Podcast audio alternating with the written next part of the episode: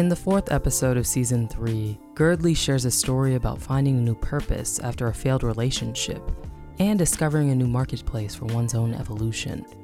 I hope you all enjoy Passing Through Mercury, told live by the magical, multifaceted Guerdley. So, it was Mercury retrograde recently. Oh, yes, it was.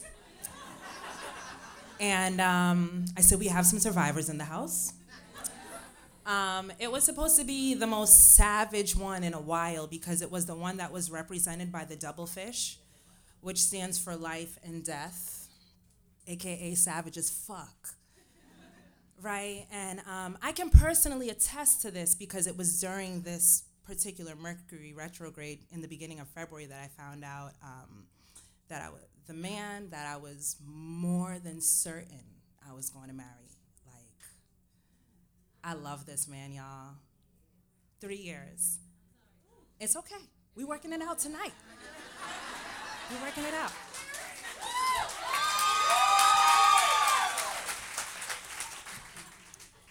And to his credit, I was more than certain that he loved me too. He showed me affectionately all the time tender kisses in the morning and the night, checked in on me multiple times during the day. A beautiful black man, y'all. Yeah, him. I found out he was cheating on me. Yeah, I actually caught him cheating on me. Hold up. That's not it. That's not it.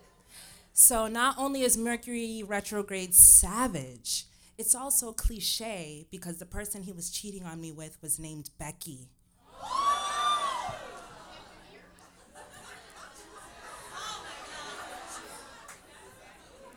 I'm sorry, I pardon, pardon. According to her, her name was Re- according to him, her name was Rebecca.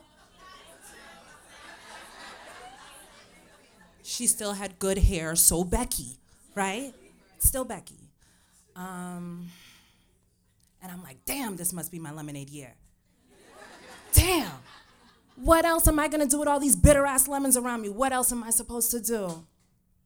So, anyways, the night that I caught him, lots of text messaging, pulling up receipts, getting the story right so I can get the details so I can splash it back in his face like a pot of hot water. Like, I was just going through it. Lots of clapping like this, lots of Cardi B moments, like all of that.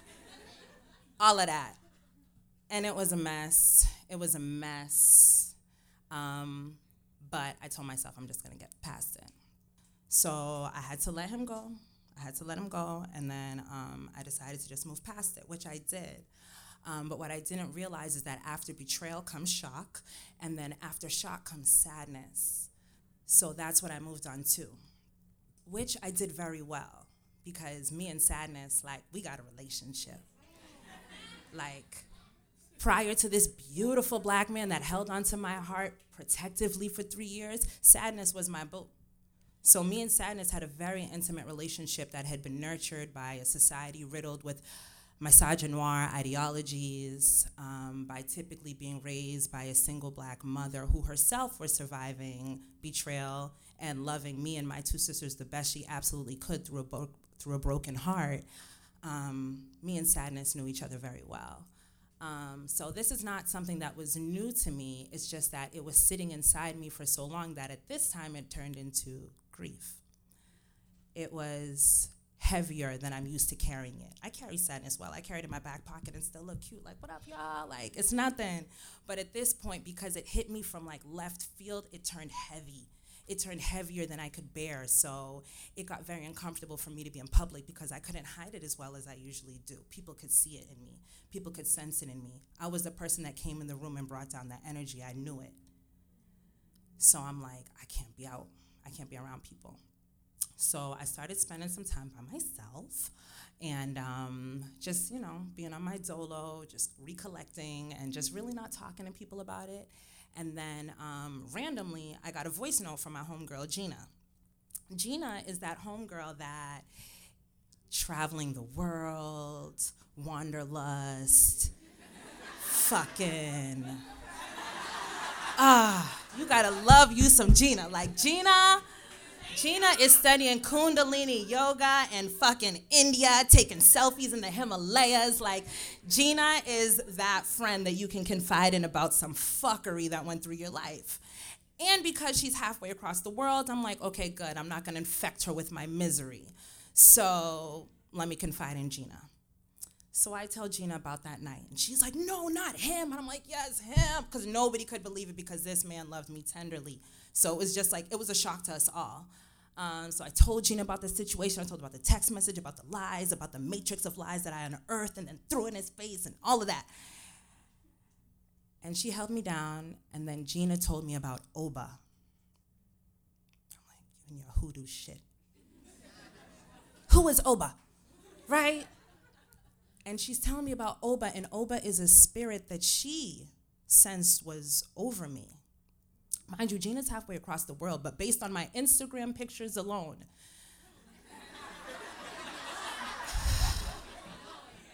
these bohemian friends, y'all, like, you gotta love them, but I'm just like, based on my Instagram pictures alone, she felt like there was a darker, sultrier presence on my posting and in my captions. And she just felt like there was a spirit of Oba around me. And I was like, okay. So tell me about Oba. Who's this Oba? Who's this Oba spirit? And she's telling me about Oba. And Oba is a spirit um, that governs over death. I'm like, check. um, she governs over the cemetery. She governs over the marketplace. She governs over destruction. So I'm like, damn, okay. And I'm thinking about it. I'm like, okay, death, death of a relationship that checks out.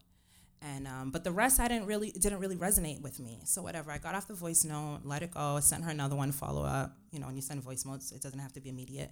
So whatever, I let it resonate, and then I was going into my room, and then as I'm passing through my kitchen, I'm looking at the flowers that Mr. Loverman, who's so apologetic and so regretful, I'm looking at all the flowers that are now in my fucking living room.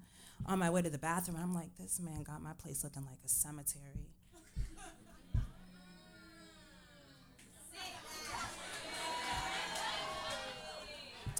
Also about Oba, Oba's colors, her properties are red and brown. I go in the bathroom, I take off my bonnet, and um, I look at my red and brown hair, which is always red and brown. It's a color that I've insisted that my colorists get right for the past three years because they're my power colors. I wear them all the time. So I'm like, okay. Um, her properties are red and brown, and she's noted by her nine belts that she wears around her waist. I get in the shower, take off my robe, I'm getting ready to do my damn thing. And then I look down for the first time, I decided to count my waist beads, which I've never decided to count. I literally collect them because they're pretty, no spiritual value whatsoever. I count them. Ready? One, two, three, four, five, six, seven, eight, nine nine waist beads around my waist that I never took the time to count until that moment. So I was like, what's good, Oba? What do you want from me? Have you not taken enough? I loved him. So I'm like, all right, what's next? We got all the other things checked out. What's next? The marketplace. That weekend, I start my doula immersion training. I'm a doula, y'all. yeah.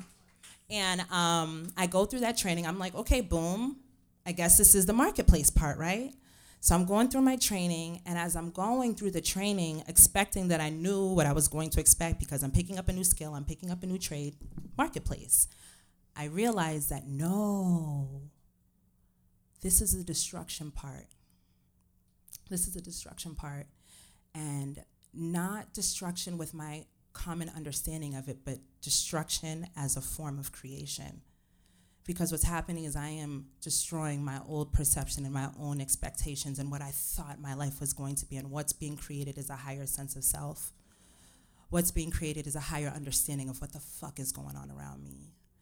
And what's also being is created is a higher respect for my own body, this feminine body, this female body. That even after violation, still has the power to self heal, self correct, and still birth new life.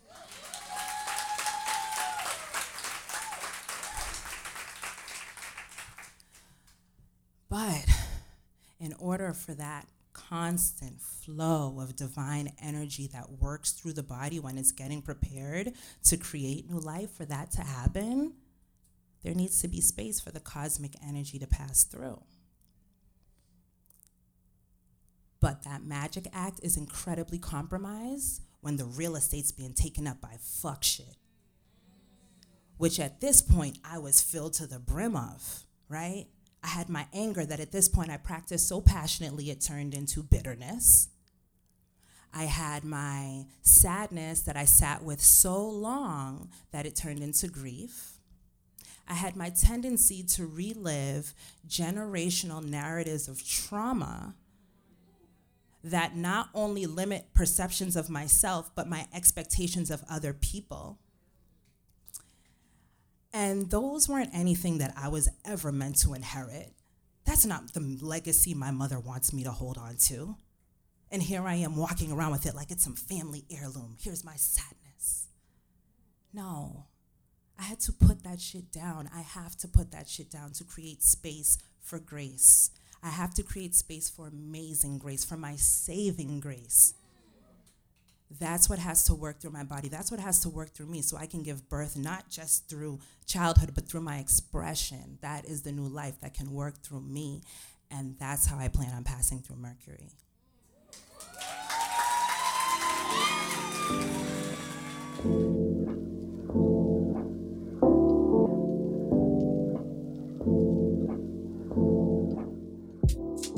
Thank you so much for taking the time to listen to the fourth episode of season three.